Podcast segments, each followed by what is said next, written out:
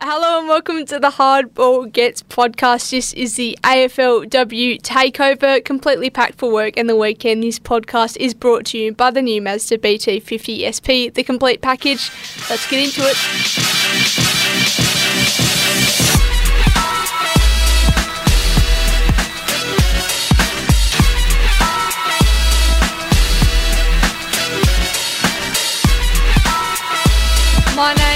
Eliza Reilly, and joining me is Jen Wallace, Amy Lavell. We're back.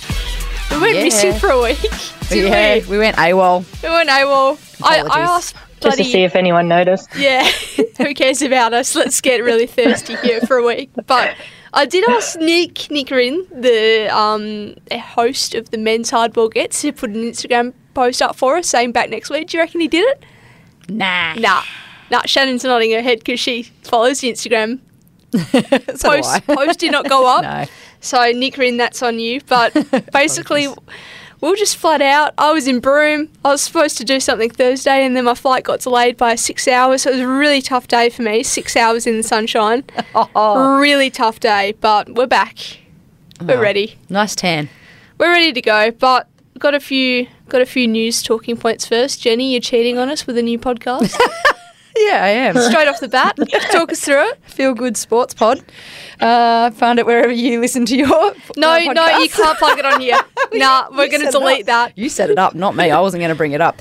Yes, just talking about sports that make you feel good. So cricket at the moment being WBBL, and yeah, you know I love my cricket as much as I love my footy. Yeah, well, no more plugs. That's it. Well, you started it. Nah. and Amy, you you don't escape either. You're the best and fairest for Wembley. Have we I got thought that wasn't going to come up. I was hoping I slept, swept through with nothing about that. the So, Mulholland Kaufman medalist. I reckon nine games of football is the least anyone has ever played to get a medal named after them. Sorry, that's what it's called. yeah, not bad. Yeah, the Mulholland yeah, it's a bit of a Kaufman mouthful, medal. isn't it? Nine games of football and she gets a medal named after her. Megan, you've done well. That's even better. She probably The would even have. better thing was that she played what nine games of football and uh, she still came runner up. So she would have won her own medal if she'd played the whole season. Yep, definitely. Jesus. And you stole it off her because you just kick snacks for fun. So, Who? Yeah, that's brilliant. I love that. and it's um uh, checked out Wembley's Facebook this morning, and someone called Trevor Smythe commented on on the post of Cotter's taking out the best and fairest and said, "One more year, one more. The the fans want it." Yeah. Yeah, it was a talking point uh, of the night. Um, but you know what it's like. You just leave them hanging to see if they want more. We'll wait and see. so you haven't put pen to paper yet. You can't give us a hardball gets exclusive. No, I can't. No, it's uh, new year, new me. We'll see what happens. Well, isn't that only going to be a mature age only or over age only draft? Maybe this is this is part of it. She's, This is dun dun dun. Dun, dun, dun. The speculation. That is definitely not happening. we're talking. We're talking real mature age though. Like. oh, oh, it's like that, is it today? Yeah, no, we're all Yeah, any anything. unless they're having a geriatric uh, draft, uh, then I won't be in it. uh, the one hamstring club. Um, if you've only got one good hamstring, you can nominate. You're so, all right, let's get into the two-minute warning. Kicking things off with the Friday night clash between Adelaide and Geelong. This was a real belter. Um, I probably expected Adelaide to get over the top a bit easier than they did, but it was only two points in the end. I've heard it being thrown around. It was one of the best games this year, and probably tend to agree. It went right down to the wire, and Adelaide just desperately defended. Um, I felt like the Cats may played it a bit too safe in that last quarter. Just maybe didn't take as many risks as they could have to potentially snag that last goal. But where do we see Geelong in the finals race? Because as I said, I didn't expect them to take it up to Adelaide like they did, especially in South Australia. Um, I don't know. Are they are they right up there, or are they step behind the the big three we always talk about? Oh, they're still a step behind the big big three, but that step's smaller than Baby step. What, yeah, what it had been. You know, considering the big three, it, one of those is Adelaide. So um, I was really impressed with the way they played, and it just it showed continual improvement for me. I don't think going deep in finals is is their storyline this year, but it's close. Yeah, I feel the same. I think they're make, probably going to make up the numbers a bit in the finals this season, um, but there's plenty of upside to them. And I think as like if you were the coach, you'd be you know great. They can get a finals appearance and get some experience. As probably the way you look at it, um, because I think then the next couple of seasons they're going to be building. I think, yeah, they're probably still below North Melbourne. So you've got your big three, then I'm probably putting North below them still. Um, and then it's the Cats and Geelong are sort of on an equal playing level for me back in that sort of next race. But I think what the Cats do have is, is, they have got a bit of talent across all three lines. Like they have got a pretty talented squad, but they they've got belief, which is the important thing. And this year, they you know they they took it up to the reigning premiers, so all credit to them. Carlton and the Suns. Yeah, so the Suns won by 27, although it was really the Taylor two halves this game, wasn't it, guys? It was Carlton probably the dominant side to, to half time and didn't put enough on the actual scoreboard to um, go with the dominance that they did have. And then they faded away come the second half, and the Suns came hard and, uh, you know, showed themselves just sitting outside the eight the dream is slightly there to make the finals. It's probably one step too far, too far. But for me, I guess the the question I have for the two of you was first me owning up. I thought Carlton would be lower down than how they've performed this year, and they've had a couple of close uh, what the, the draws as well. So, were you surprised? Are you surprised by Carlton with run round to go where they're sitting? And then I guess the other question with Gold Coast again, doing better than I expected. But would a Rowbottom, for example, be someone people are targeting to take away to be that missing puzzle for, say, a Geelong? Starting off with the Suns, I reckon Rowbottom has definitely got a massive target on her back in terms of the trade period. I mean, clubs would be stupid if they weren't trying to get in her area and pull her back home. Um, but the thing is that your answer is probably there. She d- she made the decision to leave Melbourne and pursue an opportunity with the Gold Coast, and she was the number one pick because of it. So I think she's probably loving the life up there and the culture and everything, and that's why she made the decision to. And I think the Suns are just about almost there. And on the Gold Coast, you're the star player, you're the star attraction. Whereas she, if she was the missing piece with another club, you're so, a secondary so. She needs people to come to her just yeah. to finalise what the Suns yeah. can do. I want to play with Charlie Rowbottom. That's mm. what people need to be thinking. Amy, what do you reckon? Yeah, definitely agree. I think like someone like Carlton would probably need to target someone like Rowbottom um, coming in the off season because they have a few holes in their list, and you can see it by the way that they're making lots of positional changes throughout the games to try and see what works and what doesn't work. And um, I think if they can on the off season recruit really well, that would I would be sort of targeting someone like that Rowbottom to fill a couple of those holes. Taking a look at Collingwood versus North Melbourne, um, so the Magpies got up by 32. No, the Kangaroos. Hey. I've written the wrong thing down. That's a good start. Kangaroos got up by 32 points. I feel like this was a statement game for them. You know, they haven't actually beaten a side above them on the ladder this season. A quick look back at their results um, and the ladder as it stands. But Darren Crocker, their coach, said that second quarter was the best footy they've played since he's been a part of the program. Um, slammed home those five goals. But it's sort of set it things up now for a mini qualifying final. So they must beat Richmond this weekend and then bank on the Magpies losing to Brisbane, which would sew them up a top four spot. Do you think the pressure? How will they cope with it? Because they've been there thereabouts for a few seasons. I think they just got to keep their consistency. Like we saw on the weekend, like they get enough and they get a good amount of inside 50s each game. They just haven't been able to capitalise on those inside 50s and they've been really wayward. So um, when they get it inside and they're accurate, they're very, very dangerous because they've got so many options. So I think you wouldn't be sort of seeing this as a game a must win. I think it'd be a game to continue that um, consistency in front of goal and in inside 50. And if they can do that, then I think regardless of where they sit, they can be a danger team in the final. Yeah, I agree. What if what if Collingwood though? They you know defensively have been quite good all season, so that got shown up a little bit. But mm. the ability to put on a score against a, a fellow top eight side. Yeah. Oh, was that a closed question? it is now. It is now. the inflection wasn't quite there, so I thought I'd go for it. But sorry, sorry, team. no, nah, we're all good. All right, looking at Sydney and Fremantle. Yeah, so Freo got up um, for their second win of the season by 14 points. Um, I would, uh, I, this sentence probably not going to please everybody, but I think they were lucky they were playing Sydney.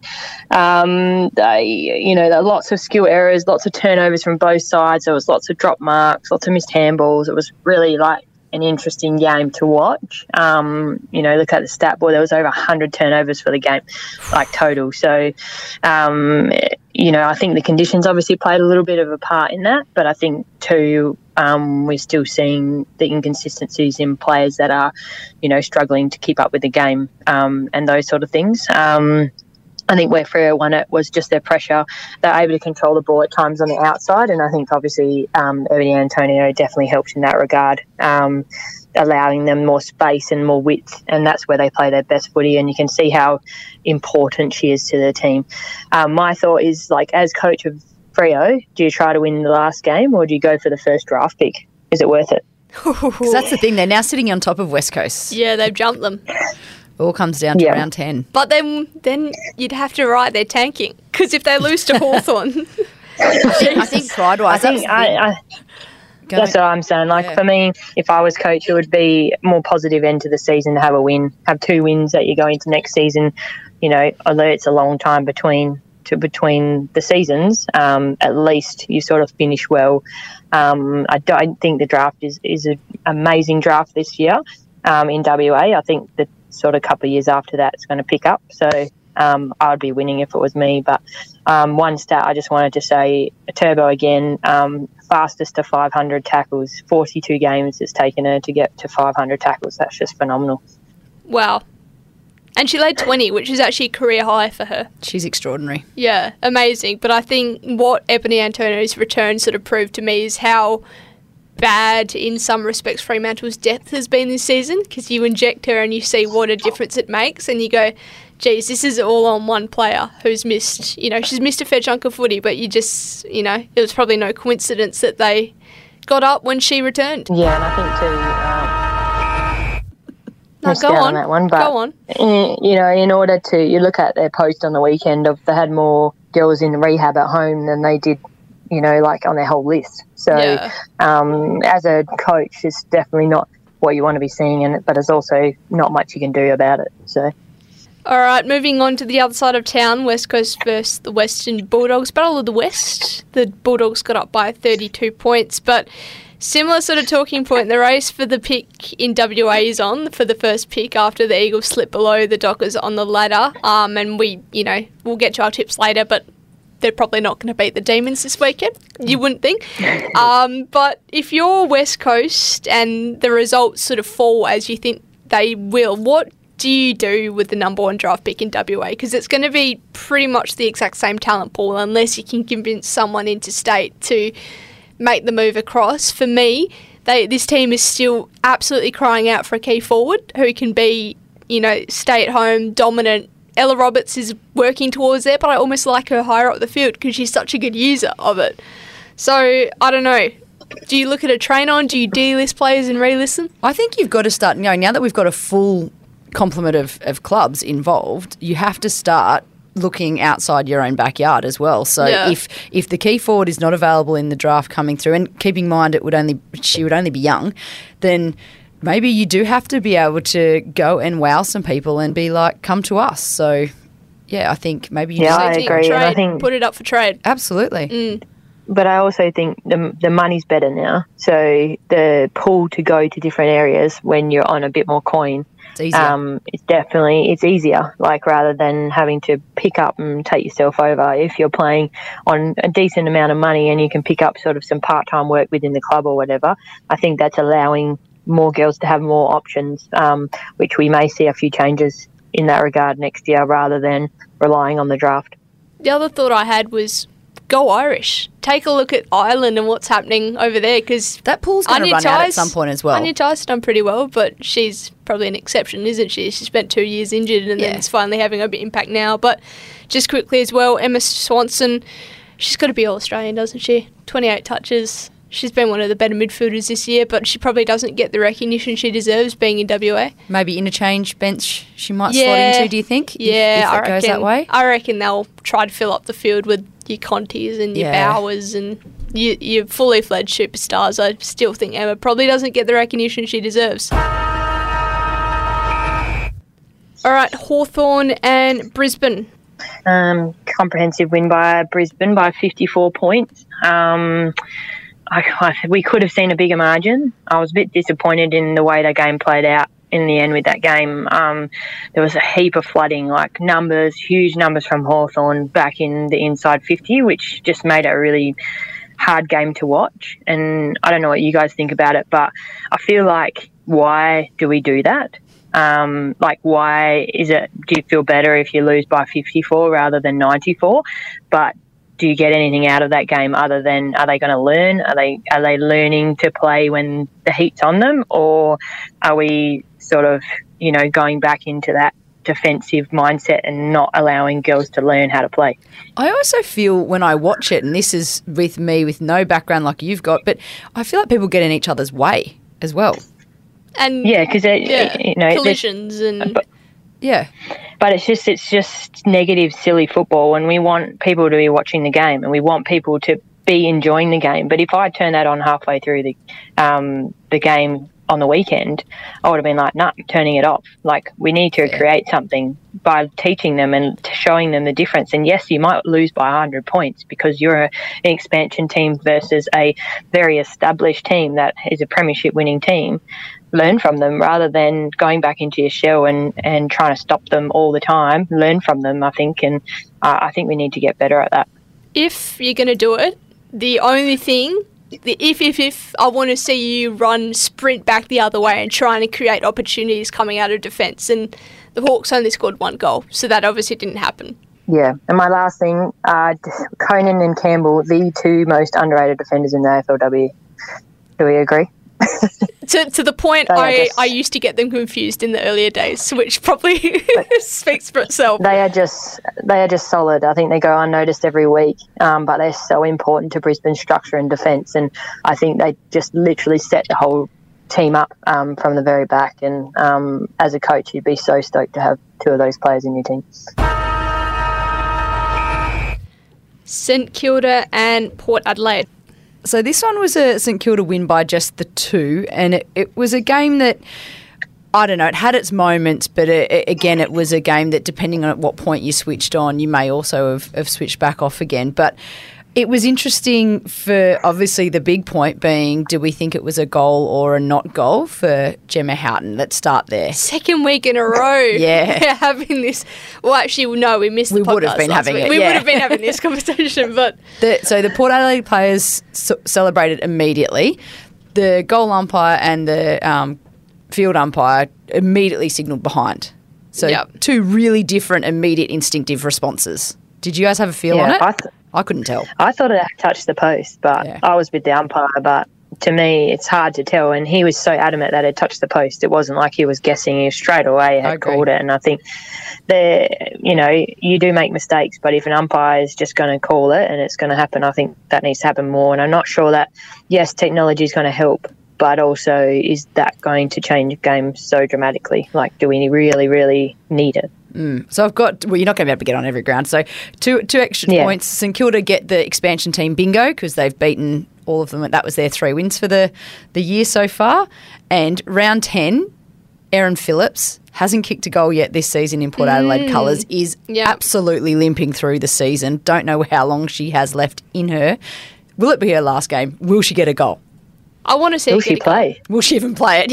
Yeah, No, literally just drop her at full forward and do the old plugger, put it on my head. yeah, exactly. I reckon that's the way around Put it. it. oh, you're going to put her in the cage. Put her in the cage. yeah, put her in the cage and maybe she'll win a Mulholland Kaufman medal one day. You know, you just never know. I said if you use, If only she could be so lucky. Bada bing. All right, Richmond, GWS. Oh, that was me as well. Sorry, apologies. Uh, Yes, hello. waking up. So, Tigers, hello, top four, hello, finals coming for them for the first time in their history. Uh, Conti, the goal kicker, that was fun, although it was a couple off, off the free kicks, but she just made them um, pay, so that was great to see. We are big, big fans of Mon Conti here. Um, but, you know, I don't know, like it was expected they would beat the Giants. I liked the way they went about it, and it looks to me like that version of the Tigers could be a finals danger. well, they're in the top four. That's what I mean. It's like wow, They might not when stay did in the that top four. happen? Like I know. Seven wins in a row, I think it yeah. is. Yeah, It's, also the difference between the Eagles and Richmond. So um, both really, really good draws. So Richmond ha- couldn't get a better draw. So they played Adelaide early on, round two, I think, and lost. They beat Brisbane, and then they play North this week. The rest of them, they played expansion teams. They played um, teams they should beat, and they've beaten them. And they did it. And they did it. They did it themselves, and they've beaten them. So they deserve to be where they are.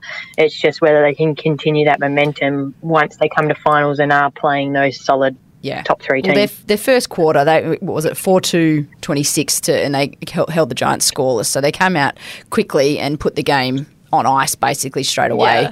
Um, Brennan for me was someone I predicted as being the leading goal kicker of the year. Obviously, she's been in and out with injuries and stuff, so she needs making another. excuses for she's your kicked- predictions? She's she's kicked three six to date, so she just needs to catch 17-3 with one round to go. It, it's still possible. Easy. I like I said, put her in the goal square. Put it on my head. but how much better of a player is Mon Conti with Grace Egan in the side? I reckon Egan's made a massive difference coming in this year and I just think about that game against the Eagles where it was sort of close late and then she just pushes forward, kicks two goals and puts a lid on it. So love their good call. combination. To round things out, Melbourne and Essendon. Um, yeah, so Melbourne finished off with a 41 point win. Um, uh, may have seen a bigger differential if not for our favourite Casey Fields conditions. Um, so much fun to watch when it's at Casey Fields. Not, but um, I think Paxman is the only one who actually likes playing there. Um, she dominated again on the weekend, but every time she plays at Casey, she does dominate. So um, Does the tape the tape you know. around the head come with the territory at Casey? Maybe maybe it stops the uh, wind going into the ears and Creates a hurting the ears windbreak for her. Yeah. Slices through the I breeze. just I feel like I've got this image of her with tape around her head every time she plays at Casey, but I know that's probably not. Well, you're the journalist. There's your story. Go to your background. dun, dun, dun, yeah, so conspiracy. so I think like they obviously dominated, um, won the stats. They were cleaner. I think the difference, like you look at it compared to expansion teams, like in a chain of play down the ground, it only takes one player to not be good enough. Um, and mess up the play, and the ball gets turned over and goes the other way. Um, I think Melbourne have enough good players to play that pretty football, so they're not relying on one or two players for every single sequence, like some of the expansion clubs rely on your Press Barkers and and those sort of players to complete the play. But um, Melbourne don't have to rely on that, and I think that's why they're such a damaging, dangerous team, and um, you know probably favourites along with Brisbane. What about finals at Casey Fields? I Hmm. just want to put a line through that. Like I know you've earned the top two by now, pretty much, if you put away West Coast this weekend, but I don't want to see games that are. You know, Melbourne win because they know how to play the conditions better. I want I say hit the buzzer and we talk finals straight after this. Wow, it's almost like Finals grounds. the voice of God. This this whole like conversation that's going on about Brisbane saying, "Well, we want to play finals at the Gabba. We've earned the right." yep. I'm sorry, but if you put AFLW at this time of year, it is cricket season. You cannot have those grounds. Why does the conversation even come up? Adelaide should be in the finals and they can't use Adelaide Oval. No, they can't because it's cricket season. So why are we playing in August then? Why do we Well, start the season? This is the risk that they took. They know going into it, but it does mean, annoyingly, you're going to get Casey Fields as a finals venue. and it it, it sucks because they should be at those better grounds, no doubt. But if this is the right place to put AFLW, it's always going to battle against cricket. And at this point in time, cricket is not giving it back. Damn. Look at you, such a cricket buff, aren't you? That's great. the cricket comes back into it. But I think too, it's that age old GMHBA slash MCG Geelong finals thing. You know, like Yeah. um, they want to play in Geelong, but they don't because they get more numbers at the MCG. So um, I think for Melbourne, of course, they're going to want to play at Casey Fields. So if they earn the right, then I suppose they earn the right, and we'll just have to, other teams will just have to find a way to beat them and learn how to play condi- their conditions, I suppose. Mm. I think the solution is we need to come up with technology to make it easy to transfer from cricket to footy in one day. Like at these big grounds, I don't. I don't want two weeks of perfecting these pitches and doing all the little lawn mowing thing they do and the lights and just find a way to bloody take the pitch out, get it out, and put some footy posts up in one day like they do during the season. That's my solution. Yeah, it's a good solution. At Nick Livingstone. it is a good solution. We need some serious coin and some serious innovation to do that. But yes, I'm with you. Well, the AFL's full of coin, isn't it? Not Sexy screens. All right, let's get our tips for this weekend. Final week of the season. Demons, Eagles. We spoke about this earlier. Demons for mine, especially because it's at Casey Fields. Amy? Uh, um, I'm thinking maybe the triple figures this week. Oh, uh, oh but Jesus. it depends on uh, depends on uh, personnel if they decide Melbourne decide to rest some players. So it would be interesting to see who they they select because they've got a, quite a bit of depth. So um, they might decide that they'll freshen up ready for the finals, but I still think they'll win convincingly. Yeah, me too. The only reason it won't, the decision on how big the score will be is based on their team that they end up putting out in the field. Agreed. Yeah. But yeah, Eagles to lose. Well, Ross Lyon's been announced as St Kilda coach this morning. We're speaking on Monday. Could could the Demons go the rest eleven players like he did? yeah, back in whenever it was. That that would be quite funny. But that's literally a quarter of your list. No, a third of your list. So I don't know where they're going to find. Yeah, that's true. Eleven you, players you from. You can't actually do it. Um, and to round things out, the Dockers hosting the Hawks. Like we said earlier, I I think Freo should and will win this pride has to give them the backbone and the desire to run this game out four quarters lengthwise, take it into the break, enjoy the off season. But yes, have to, have to, have to, have to beat Hawthorn. Yeah, and I think they have to have a good win. I think they have to have where everything clicks and they play their best footy. I'm not sure what the conditions are like this weekend, but um, they haven't had much success at Freo this season. I think they need to give their home crowd just that win, just to sort of start off next season on a positive note. Jenny's got the weather conditions are. Is that what you? I'm trying to, but it's yeah, it's it's not loading. No, it's not loading for me. Okay, it's a mostly sunny, 22 degrees. Oh, beauty. There you oh, go. Beauty. All right, well, that's another episode of Hardball Gets Done, dusted, completed. Make sure you like, subscribe, follow us wherever you get your podcast so you don't miss a thing. Completely packed for work and the weekend. This podcast was brought to you by the new Mazda BT50 SP, the complete package. One more week to go, guys. Home straight. Let's go. Bye.